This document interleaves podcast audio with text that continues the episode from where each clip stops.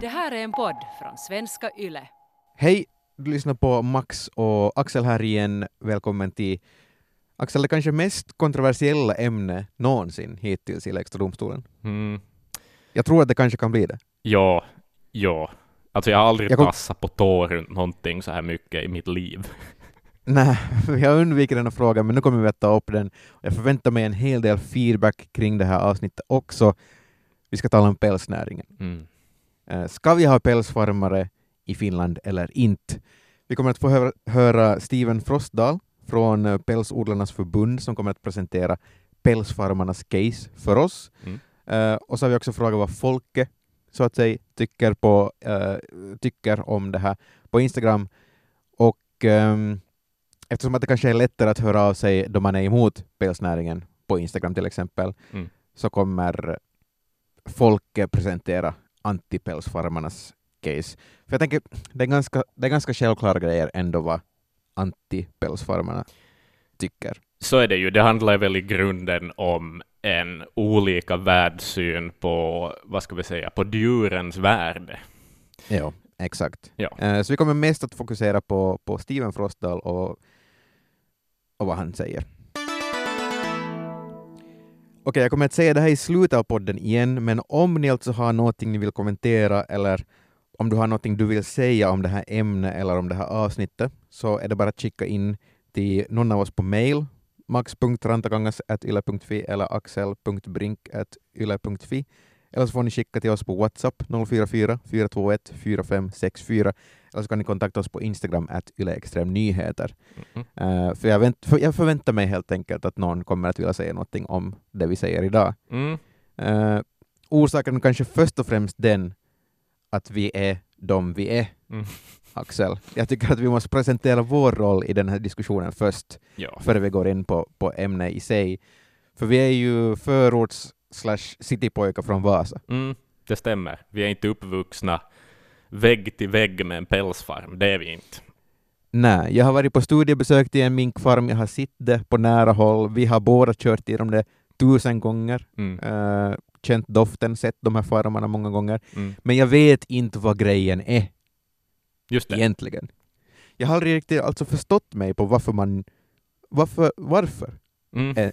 Egentligen grundfråga, varför har man farmer? Varför sysslar man det? Va, varför kan man inte jobba med något annat? Mm. Just det. Precis. Typ.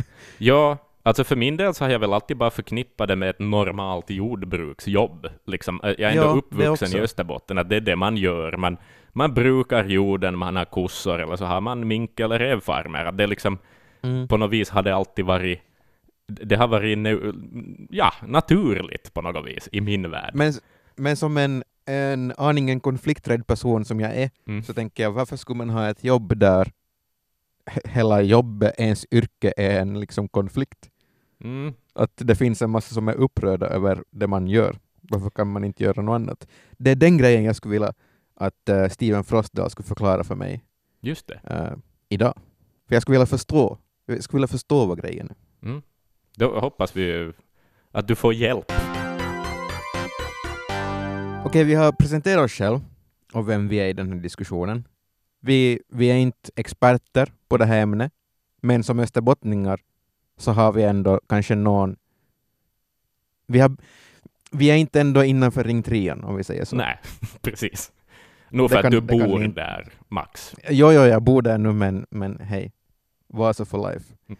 Eh, men det är dags för Steven Frost då. Eh, han är alltså informationschef på Finlands pälsuppfödares förbund och så är han också tidigare socialdemokrat Mm. och det är intressant för att det är SDP som är anledningen till att vi gör det här avsnittet just nu. Mm. Eh, för förra veckan blev det klart att SDP, som då alltså som sagt är Finlands statsministerparti, Finlands ledande parti för tillfället, de vill eh, nu alltså förbjuda pälsnäringen. Mm.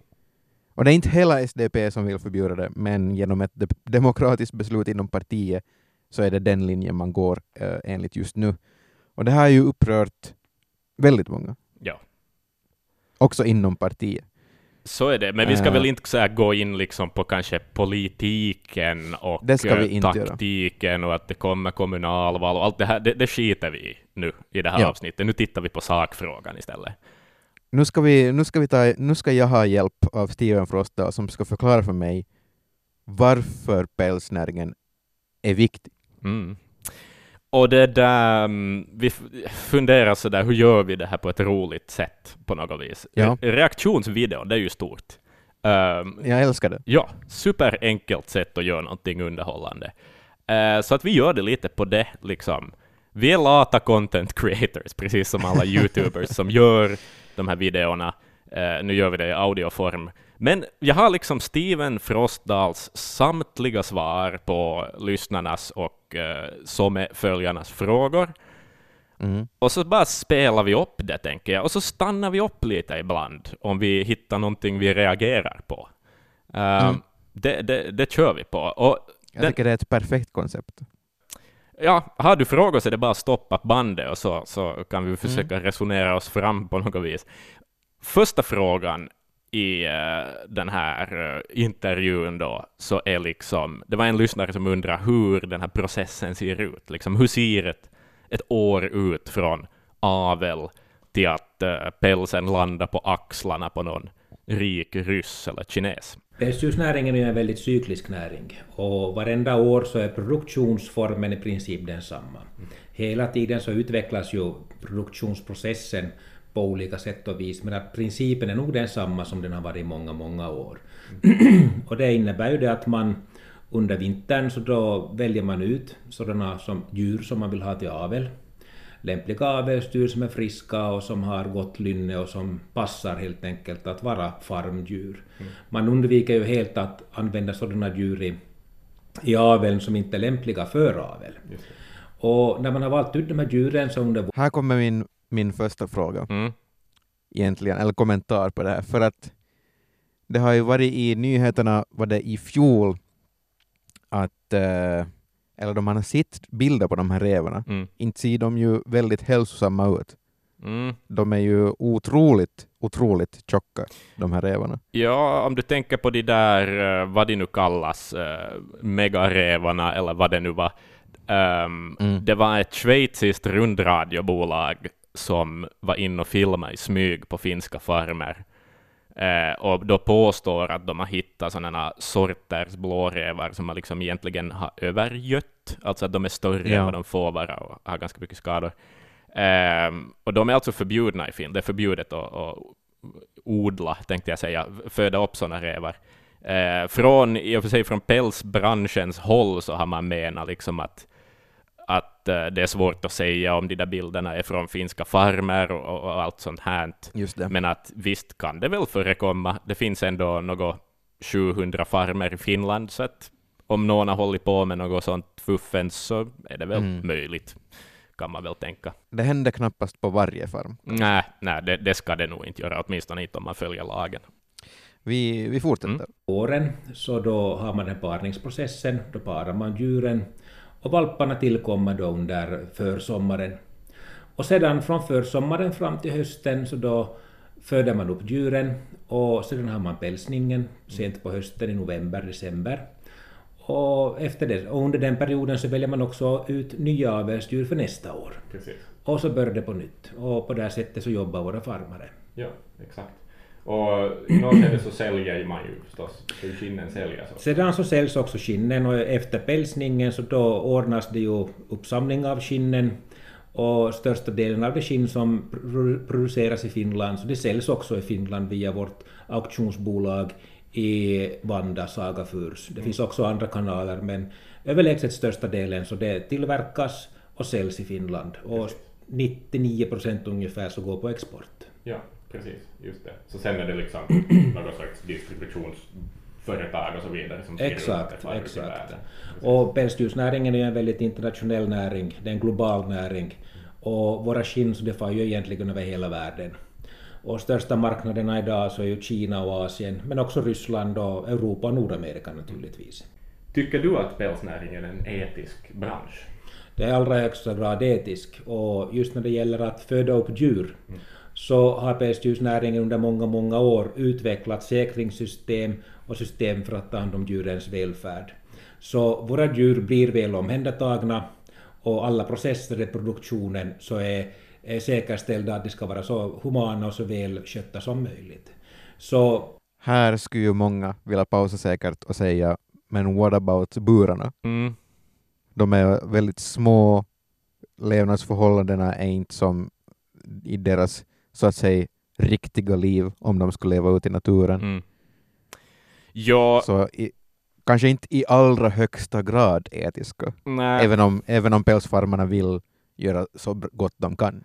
så är det, och det finns ju förstås lagar om uh, djurrätt och allt sånt här, men det är ju här någonstans man lite kommer in på det där ideologiska biten, alltså att vad är god moral, vad är etik och så vidare. Liksom, visst kan man argumentera för att, att kan man nu påstå att det är etiskt att föda upp ett djur under en kort tid som liksom bara lever för att dö och bli till pengar Exakt. och sådär. Och sen å andra sidan så he, helt säkert jobbar man med djur varje dag, så, så bryr man ju säkert sig också om djuren. Så där har vi liksom pälsfarmarnas syn på saken, men där är det också din inkomst. Liksom.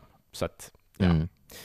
Det är ju en produkt de, de egentligen uppföder. så är det. Så är det. jag vågar nog påstå att vi är en mycket etisk bransch. vad är priset på en päls, säg en blårävspäls? Ja, om du köper en, en fullständig blårävspäls, och det är, gans, det är egentligen ett ganska ovanligt plagg eftersom blåräven ändå är så pass kraftigt och stabilt skinn. Så man använder kanske hellre då lättare skinn för att göra en blårävspäls. Men om du köper en stor rejäl blårävspäls så det kan nog vara frågan om det beror lite på var i världen du handlar, men nog tror jag du kan få betala någonstans mellan 10 och 12 000 euro. Och då får du en riktigt bra och fin blårävs, blårävspäls. Precis. Vad i helvete? Mm. 10 till 12 000 euro för en blårödspäls. Mm. Sen sa han ju i och för sig att det var ett ganska ovanligt exempel. Det visar ju kanske lite på att Mm. jag inte är jättebevandrad i, i pälsplaggens underbara värld. Men, eh, men ja, det det är ju sjukt mycket pengar. Men en snabb googling, jag kollade så där, vad kostar typ en minkpäls? Så att Ja. en, en billigare minkpäls är typ 1000 euro. Så det är ju nog jättedyra kläder. Det är en lyxprodukt. Det är ju lyxprodukter, ja. ja. Exakt. Så att, eh, ja, eh, vad ska vi säga? Återigen tänker vi på etiken, så kanske några skulle tänka sådär att det är ju inte direkt sådär som att de säljs för att eh, för att hålla undernärda barn i tredje världen varma, utan det är ju för de som har Men råd det- med det. men- liksom. Jo, men det har nog kommit in också på Instagram i den här frågan som vi ställde i historien att, att det är, för att inte vill man ju... Jag ska ta fram den Mm. så kommer jag ihåg, ex, så har jag exakt vad den här kommentaren säger. Ja. Alla vill inte bo i storstan och gå i kalla plastiga syntetkläder. Öppna ögonen i er miljöbubbla. Mm. är en kommentar. Eh, så här är, är det ju då det här argumentet om att päls, vi ska ha päls för att det är varmt plagg. Mm. Och det är ju ett varmt plagg. Det, det, har ju, Ja. det är ju därför djuren har päls. liksom. Eh, så, att, så att det där, säkert, alltså är du en, är du en, en, en ryss som bor i Sibirien där det blir jätte, jättekallt och du tillhör en samhällsgrupp som har råd att betala pengar för en sån här päls, så säkert är det en Mm. investering och säkert har du den jättemånga vintrar och, och liksom, den håller ju länge, definitivt. Mm. Och, sådär, och visst finns det en poäng i att många andra kläder, syntetkläder, sådär, nå, vi kommer in på miljöfrågor längre fram i intervjun också, men att det är ju ändå sådär gjort på plast och olja och så vidare. Och, ja, Ja. ja. Po- helt valid point antar jag. Ja, ja, men, men också nej. Precis, det är lite både och. exakt. Det finns en poäng, men jag menar, ja. Det är ju vilka, vilka prioriteringar man har. Bryr man sig om djuren eller bryr- man sig inte om djuren? Precis. Det är väl kanske det. Eh, som är en ganska genomgående fråga egentligen i hela den här frågan. Det är ju det, och det är ju därför det är så jäkla knepigt också. Exakt. Eh, vi fortsätter Mm. med Steven. Säg att pälsnäringen skulle förbjudas i Finland vad ser du för alternativ för de som jobbar med uppfödningen liksom nu? Jag känner ju personligen nästan alla pälsdjursuppfödare i Finland och jag känner massor av människor som på olika sätt arbetar inom pälsdjursnäringen. Och när jag ser på hur läget ser ut i Österbotten inom landsbygdsnäringarna och inom andra näringar så det skulle vara en fullständig katastrof. Jag, jag, jag, ser inte, jag ser inte att de här människorna kan sysselsättas på ett, på ett vettigt och funktionellt sätt. Och jag upplever hela den här diskussionen om att man ska skapa ersättande arbetsplatser och nya, nya arbetsplatser för de människor som skulle bli arbetslösa vid en nedläggning av pälsdjursnäringen. Det upplever jag nästan rakt ut sagt som tomt prat. Vi har fortsättningsvis hundratusentals arbetslösa i Finland som behöver arbete. Varför ta och koncentrera sig på de här människorna istället och se till att de får jobb? Mm. Istället för att börja prata om att lägga... Här skulle jag vilja stanna ja. upp lite också. Um, bara en poäng, uh, det där Max, skulle du kunna säga att du känner 1200 personer? Nej, jag tänkte på det också. Mm. Jag tänkte på det också. Ja, precis. Alltså säkert har han mött och diskuterat, han är ju ändå en representant för branschen, så högst antagligen har han träffat Vet du, men känna och känna, det är väl en uh, definitionsfråga. Men det han också kommer in på är det där att det ska vara en katastrof uh, på något vis. Mm. Katastrof för Österbotten. Helt, alltså, jag läste på en uh, nyhet i samband med det här SDP-beslutet på via Yle Österbotten, så sa konstaterar Nykarlebys stadsdirektör att, att de år då det har gått sämre för pälsbranschen så har det nog synts i stadens budget, liksom, eller i, i vad man, vilka mm. skattemedel man har att röra sig med. Att det kan vara en halv eh, en och en halv miljon mindre pengar i, i liksom stadens kassa, så det är ju nog uh, åtminstone för Nykarleby och säkert då no, de flesta farmerna finns ändå i Österbotten. Uh, så det där, visst har det ju en ekonomisk effekt, definitivt. Det har, nu, det har han ju rätt i. Mm. Liksom. Det har en ekonomisk effekt och, och folk skulle tappa jobb som de har haft i flera år. Mm. Hundraden kanske? Ja, ungefär hundra uh, år har branschen funnits i Finland. Just det, exakt. i alla fall. Mm. Men det finns ju många branscher som för det första har försvunnit helt och hållet. Mm och många andra branscher som håller på att försvinna, eller jobb håller på att försvinna från olika branscher. Mm. Uh, och jag tycker det är ett faktum mm. att det händer så. Det är en utveckling. Li livet går vidare. Ja. Jag vet inte om man ska hålla i vid, vid alla jobb, om man måste göra det. Mm. Jag vet inte om det är värt att hålla i vid alla jobb. Precis. Här skulle ju uh, till exempel en, uh, vad ska vi säga, en samlingspartist kanske, eller en österbottnisk SFPR kanske säga att uh, men varför avsluta någonting där det ändå finns en efterfrågan? Um, det finns ännu folk som köper päls, den här mm. och så vidare. men den minskar drastiskt. Det, och den har minskat under många år. Här skulle då igen mm en pälsförespråkare säga ja, men ser man historiskt så har den varit en otroligt konjunkturkänslig bransch, och det stämmer också. Det har funnits tider då det har gått extremt bra, och sen har det funnits långa svackor, och just nu är vi inne i en ganska lång svacka. Eh, mm. Vi som Finlands samlade pälsfarmare, jag är inte en del av den branschen, men you know. Mm. Tänk om klimatförändringen blir jätte, jättemycket mer allvarlig mm.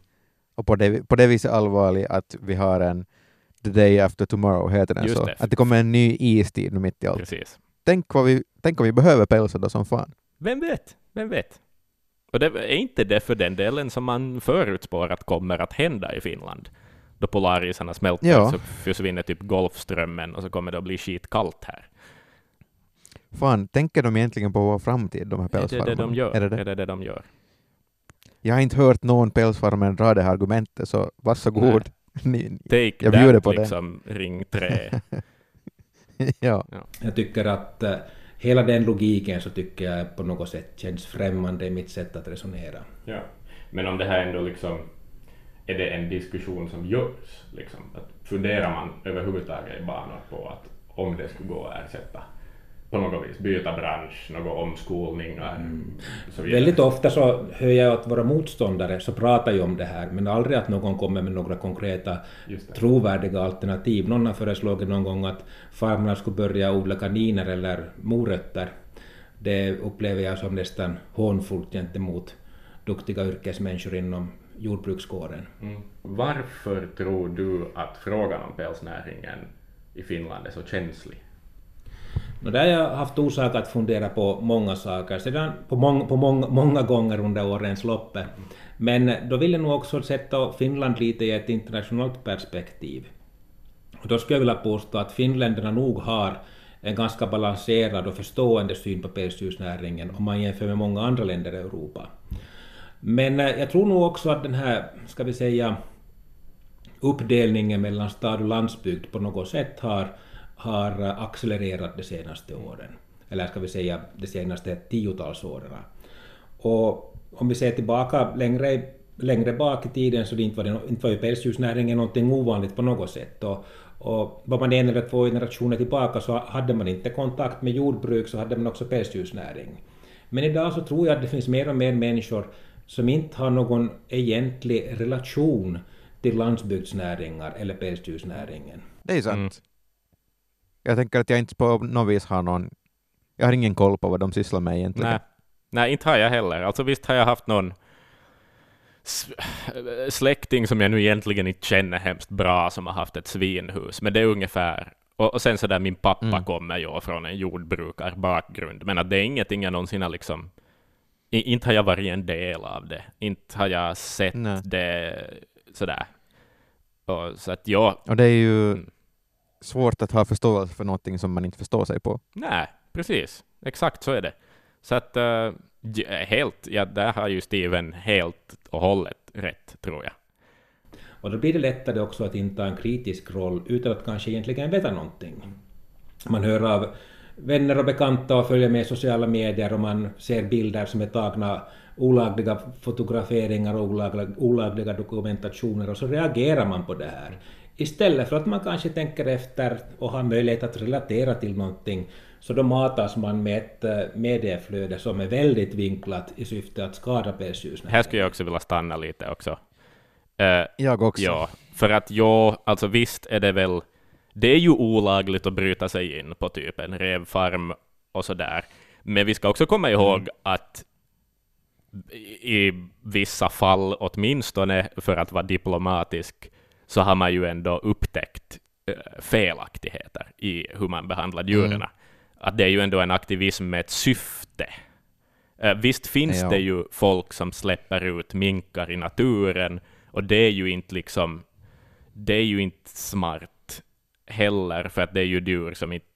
De hör alltså inte hemma i det här ekosystemet som vi på har i Finland. Ja, exakt. De äter upp en massa småfåglar och grejer. Men sen är det ju inte bara folk som olagligt bryter sig in också, utan vid en... Eh, det var någon sån här kontroll, man gjorde en, en alltså det här är helt från liksom statligt håll som man kontrollerar de här farmerna för några år sedan, och vid en tredjedel av de farmer som man kontrollerade så fann man eh, liksom felaktigheter i hur man behandlar eh, djuren och så mm. vidare. Mm. Så att, att ja, det, det, det händer ju också, helt klart. Och här tror jag nog att man från våra motståndares sida aktivt och väl medvetna om detta har arbetat för att odla fram sådana här attityder. Ser du att pälsnäringen är nu en lönsam industri? För närvarande så är den inte lönsam. Okay. Men pälsdjursnäringen är en väldigt cyklisk industri. Och det fungerar på det sättet att du kan ha flera år med mycket höga priser på skinn och då har också producenterna möjlighet att bygga upp kapital i sina bolag och säkerställa sig för dåliga tider. Och på det sättet så vill jag nog påstå att det är en lönsam och det är en fungerande näring. Det största problemet idag så det är just att den här covid-19 pandemin så har fullständigt torpederat marknaden och det har, hela, hela den globala textilen textilindustrin idag befinner sig i en stor kris. Mm. Så jag tror att det, det, är många saker som spelar in och som har gjort att den här, ska vi säga, lågkonjunkturen inom pälsdjursbranschen, så den har vi mycket längre mm. än vad, än vad den normalt brukar vara. Man brukar prata om att man har en 5-7 år, mellan 5 och 7 år kan det vara dåligt, men nu, har vi, nu börjar det nog snart bli dags att börja svänga, för annars så tar nog farmarna mycket stryk i vårt land. Hur många pälsfarmare finns det kvar i Finland sådär, på en höft? På en höft mellan 650 och 700 farmer. Just det. De senaste uträkningarna som jag har sett så visar på ungefär 4000 människor som är sysselsatta. Stopp, stopp, stopp, stopp, stopp, stopp, stopp. Um, här, han säger, man talar om 4000 pers, det är en sån här siffra som jag ser uh, flyga runt i en massa artiklar, och det är all, oftast det man hänvisar till.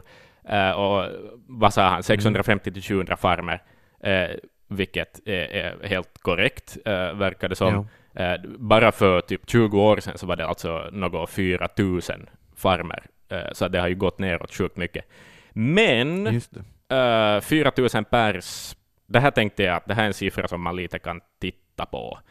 Eh, och det där mm. frågar man då pälsdjursmotståndarna, eh, jag ringde upp eh, liksom eh, Oikeutta Eläimille, så eh, från deras håll så sa de att det här är nog en överdrift, eh, att liksom mm. E-, effektivt på själva farmen alltså jobbade kanske 1200 personer uh, i Finland, och sen visst finns det industrier och företag runt pälsnäringen som förstås också är beroende av den, alltså det kan vara transportbolag eller folk som tillverkar foder eller uh, allt, allt möjligt, de som mm. jobbar med de här auktionerna och så vidare, men att, att åtminstone om man frågar Oikeutta eller i Mille så kommer man nog inte upp i att 4 000 pers skulle vara liksom direkt beroende av den här in, mm. industrin på det sättet.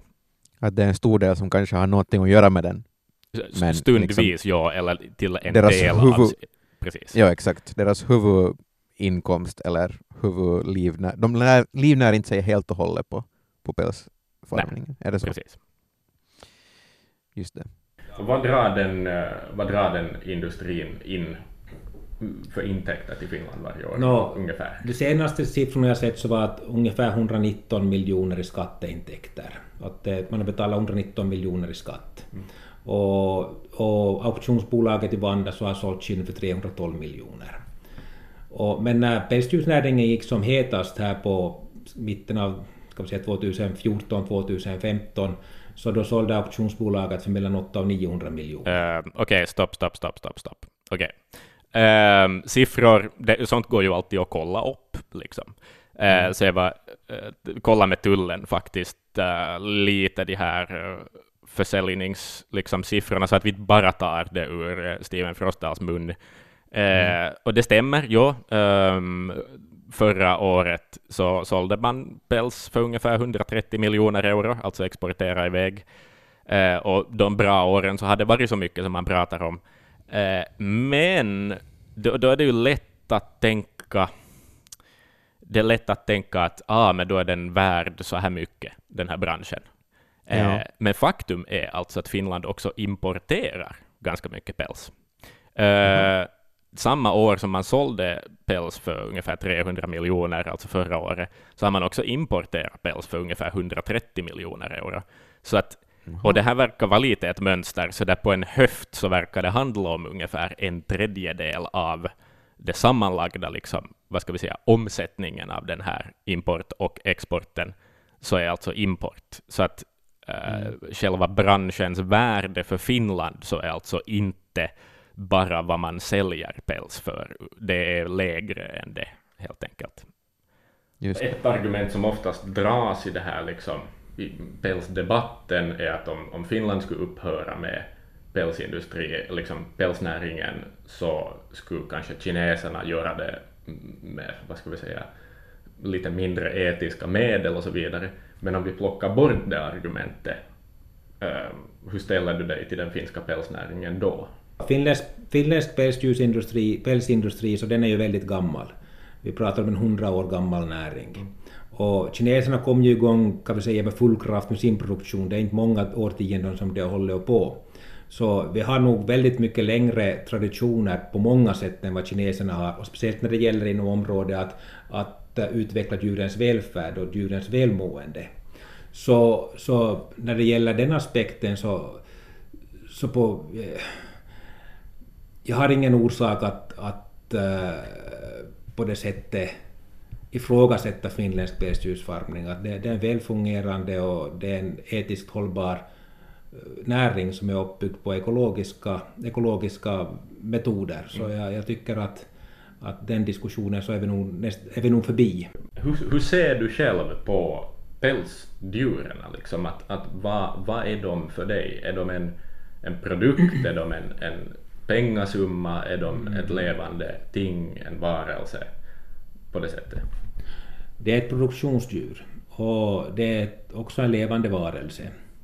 Och alla produktionsdjur och alla levande varelser så ska behandlas med respekt. De ska behandlas på ett riktigt och bra sätt och det ska tas hand om hand. Och det är någonting som vi alltid är mycket tydliga med, att det är på producenternas ansvar att djuren tas om hand. Alla som föder upp ett djur, oberoende av vad man föder upp det här djuret för, för orsak, så har man en skyldighet att ta hand om det. Så, så på det sättet så, så värdesätter jag nog ett pälsdjuren lika mycket som alla andra djur. Och jag tycker att eh, alla djur ska behandlas med respekt och omtanke. Men sedan så måste man också dra den här gränsen att vad är ett produktionsdjur, vad är ett sällskapsdjur och vad är ett viltdjur? Och allihopa så har de olika syften. Och där tycker jag nog också att man ska inte förlora sig i det här fablernas världstänkandet att, att djuren är som människor och har känslor som människor. Alltså djuren är levande varelser med sina egna arttypiska behov och fram och sådana behov och, som har kommit fram genom avel genom många, många år. Och till exempel, då vill jag också säga att när man jämför en farmrev med en rev i vilt tillstånd så ska man ju komma ihåg att de revar vi har på våra farmer så har i kanske 70-80 generationer så har de varit farmrevar. Ja, men det är ju det som är problemet. Mm. att de finns. och att de har det skit. Att det är levande ting Ja. som har det skit.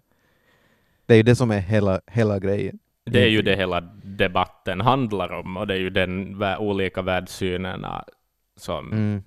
Ja, exakt. Eh, och det här är väl bara liksom att, ja, alltså, har man byggt upp sin verksamhet på landsbygden och lever och jobbar med djur på det här sättet så har man väl en annan syn på dem.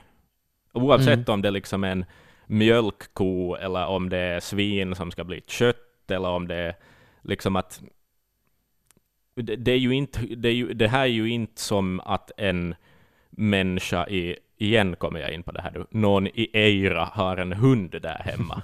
liksom. att, att, att det är ju en olika syn på djur. Och, men det har han ju också en poäng i att då typ de här farmrävarna, de är helt jävla långt från en vild räv. Alltså, Ja, det är sådär, de. det, det är ju bara så. Eh, liksom. Men samtidigt så är de, ja, exakt, det, det är ett levande djur och de har ju känslor. Och de har Mm. ett medvetande och de har liksom, de känner smärta och allt det här. Han får det att låta som ett faktum att människor är bättre än andra arter. Men Ja. det, är ju inte, det är ju en syn, det är ju inte ett faktum. Nej. Så det Eh, måste man komma ihåg. Och det betyder ju deras, deras arttypiska beteende och deras behov så är ju inte detsamma som det arttypiska behov som en räv har i skogen. Och det här tycker jag att man blandar ihop i väldigt ofta blandar man ihop det här att man, man ser inte skillnaden och man väljer att inte se den här skillnaden. Så, så det, det, det är ungefär mitt sätt att se på det. Men eh, jag, upplever att jag precis som alla andra farmare som jag känner, att man är djurvänner och man, är, man har omsorg om sina djur. Men man har också den här skillnaden att det här är ett produktionsdjur som är uppfött för ett visst syfte. ser du en framtid för pälsnäringen? Jag ser definitivt en eh, framtid för pälsdjursnäringen och jag tror också att man på sikt mer och mer kommer att fråga efter ekologiska material. Vi, vi har en, eh, en slit och slängkultur i vårt samhälle idag som är väldigt mycket oljebaserad och baserad på snabb mode, på hård konsumtion och på att påfresta jordens resurser. Pälsdjursnäringen har valt en annan väg. Långsiktighet, stabilitet och är också kontinuitet. En päls som är väl skött och en päls som är väl omhändertagen så kan användas i 30-40 år. Medan en skjorta som man köper för 2-3 euro någonstans så, som har som kanske blivit tillverkat under vilka horribla omständigheter som helst, så den har bara några månader eller kanske något års verksamhetstid. Så jag tror nog att det här miljömedvetna tänkandet kring vår konsumtion ligger väldigt mycket i linje med pälsdjursnäringen. Och jag, Men sådana som tänker miljömedvetet brukar också tänka på, brukar ha en annan livssyn på, på just det här livet Ja, och vad ett liv betyder så är det jag. Tänker vi gröna värderingar så åtminstone tänker jag på vegetarianism och liksom, eh, ja, och så vidare. Att är det då det klientel man är ute efter så är det kanske lite svårt att kränga päls åt dem. Ehm, sådär. Mm. skulle gärna se att människor som konsumenter skulle börja fundera över de här banorna och också läsa på lite mera innan man börjar kritisera pälsdjursnäringen. Att hur har det här materialet, hur har de här, hur har de här pälsarna tillkommit egentligen? Så jag tror nog på det sättet tror jag nog att vi har en framtid för pälsdjursnäringen. Sedan så tror jag nog också att vi strukturellt inom pälsdjursnäringen kommer att se en del förändringar. Vi har haft så pass lång tid med, med dåliga priser inom branschen och våra producenter så är väldigt ofta så är det lite äldre, äldre producenter det är frågan om. Så jag tror nog att vi ser en del strukturella förändringar men jag upplever nog att Finland är och kommer att förbli ett starkt land när det gäller etisk och ansvarsfull pälsproduktion. Mm. Har ni som jobbar liksom inom, inom den här industrin någon förståelse för kritik? Alltså för, för kanske då en, vad ska vi säga, en grön urban världssyn, liksom att, att ja.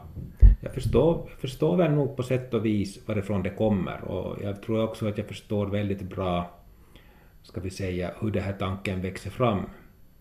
Men samtidigt så anser jag nog också det att om man bemödar sig om att lägga sig in i vad det här är frågan om, så då, då, då har man nog alla möjligheter att kanske kunna också revidera sina åsikter. Och jag har många gånger haft eh, grupper på besök till pälsfarmer. Och det har varit grupper också med mycket pälsfarmskritiska människor. Men i nästan alla fall, nästan, jag skulle påstå nästan alla fall där jag haft sådana grupper på farmbesök, så har jag märkt att man nog har till vissa delar reviderat sina åsikter. Nu finns det de som aldrig någonsin går att ändra sina åsikter. Och jag, märk, jag har lärt mig under årens lopp vilka människor det inte lönar sig att prata med. Och, men sen så finns det nog människor då som är mottagliga och som vill diskutera pälsdjursnäringen. Och inte behöver det betyda att man är, man är en kraftfull motståndare bara för att man har kritiska frågor. Jag tycker att det är hälsosamt att ha kritiska frågor, att ifrågasätta och kanske tvinga också oss att tänka lite vad vi håller på med. Men, men då finns det också den här, den här eh, ska vi säga, hårda, eh, kompromisslösa förbudslinjen som på något sätt är cementerad som en religion hos vissa människor. Det går inte att överhuvudtaget föra en diskussion. Där, där är det väl ingen egentlig vits att vare sig de eller jag slösar tid på att försöka övertyga varandra. Ja, varandra är ett keyord där. Jag tycker nog båda sidorna är ganska religiösa av sig. Mm. Ja, Inte bara antisidan utan också pälsfarmarna. ja. Det känns lite som att de också har en, en liten religion. Ja, det är ju en bransch som är byggd på tradition ehm, Mm. och sådär. Alltså att man kanske tar över generationsbyten och allt möjligt sånt här. Alltså definitivt. Det är väl lika svårt att övertala en pälsfarmare om att det är synd om djuren som att det är att övertala en djuraktivist från Tammerfors om att det är en helt fin bransch. Men äh, har man kritiska frågor, är det någonting man funderar på, vill man ifrågasätta, så då ska man göra det. Och vårt uppdrag som tjänstemän inom pälsdjursbranschen är ju att ta lyra på det här och försöka reda ut saker. Sedan måste vi också vara självkritiska inom vår bransch. För det finns saker som inte är hundraprocentigt perfekta. Och många gånger så jag skulle vilja påstå att väldigt mycket av de förbättringar som har gjorts i vår bransch de senaste åren, eller kanske 10-15 år tillbaka, så har tillkommit för att det har funnits en kritisk syn på branschen. Och min åsikt så är att det har gjort branschen bättre. Just det. Att det, där är det en tvåvägs kommunikation och en dialog mellan samhället, mellan våra kritiker och mellan oss som organisation och våra producenter, där vi tillsammans har lyckats komma någonstans för att göra djurhälsan bättre. Och jag tycker inte nödvändigtvis att det är en dålig sak. Men som jag just sa, den här, den här hårda kompromisslösa, aggressiva synen på pälsdjursnäringen att det är någonting ont som måste förbjudas, den, den, den, det, är ingen, det är ingen större vits att försöka bemöta den heller. Nej. Tack Steven Frostdahl för att du ställde upp. Så nu har vi ju hört då pro-sidan. Eh, om vi dags att ta oss an anti-sidan. Vi tar det väldigt snabbt för att det är inte så komplicerat. Det som vi har talat om tidigare också. Djuren mår piss, det, det är djurplågeri, därför ska det inte finnas. Det är typ det som är Mm. andemeningen för antisidan. Det är, inte, det är inte så mycket svårare än det. Nej. Um, päls är inte ens nödvändigt, är också nummer Mm. två argumentet från antisidan. Att det är en lyxprodukt, du behöver inte en päls nu för tiden och mer. Eh, men jag sa, ju, eh, jag sa ju tidigare att jag satt ut lite frågor och, och, och sånt på Instagram förra veckan. Och det kom in ganska mycket svar igen, tack för det. Eh, vi börjar på den här pollen eh, som jag satt ut. Vilket var en enkel fråga. Är du för eller är du emot pälsnäring? Och det kom in nästan 1200 svar, Wow.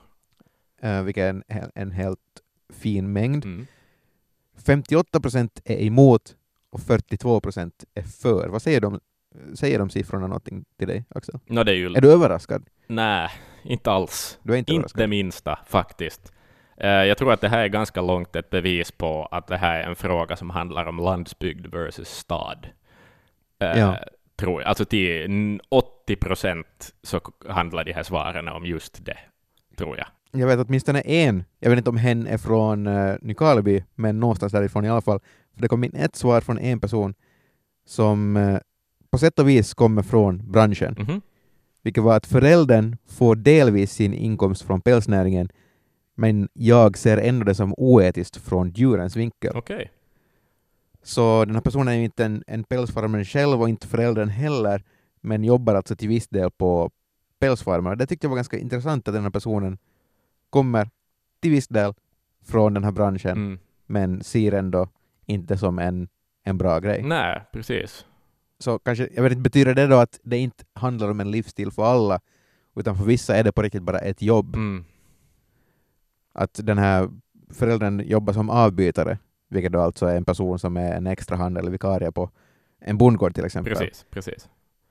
Men för att fylla upp sin extra tid som den inte har uh, jobbturer på bondgårdar så, så, så jobbar man på pälsfarmen istället. Mm. Det kanske bara är ett jobb Ja.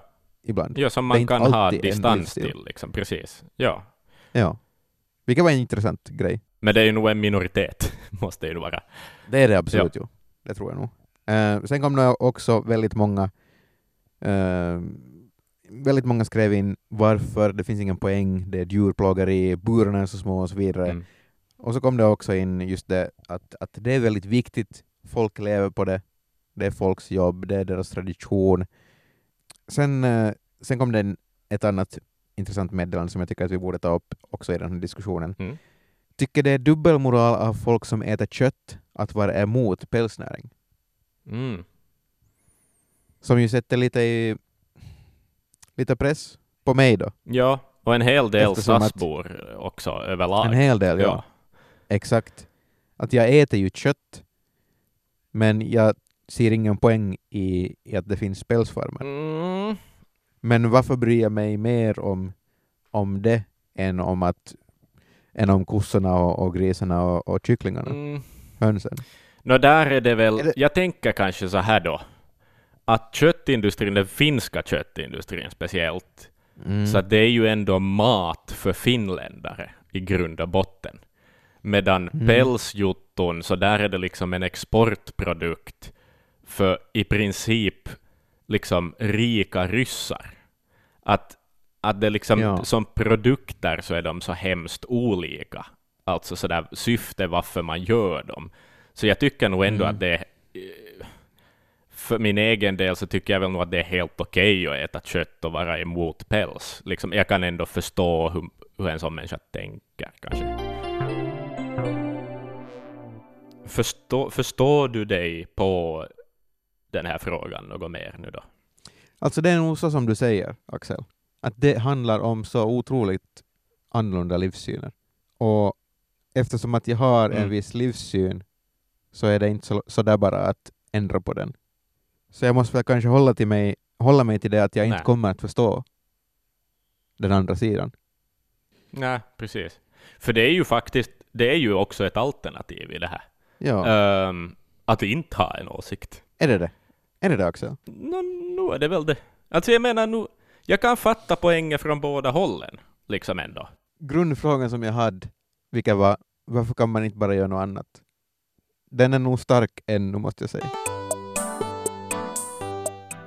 Hej, om ni har någonting ni vill säga om, om det här ämnet, om ni vill skicka hat till oss eller om ni vill uh, jättegärna vara med i ett poddavsnitt om det här, eller någonting, vad som helst, skicka till oss på mail till exempel, förnamn.efternamn at yle.fi eller på WhatsApp 044 421 4564 eller kontakta oss på Instagram at ylextremnyheter.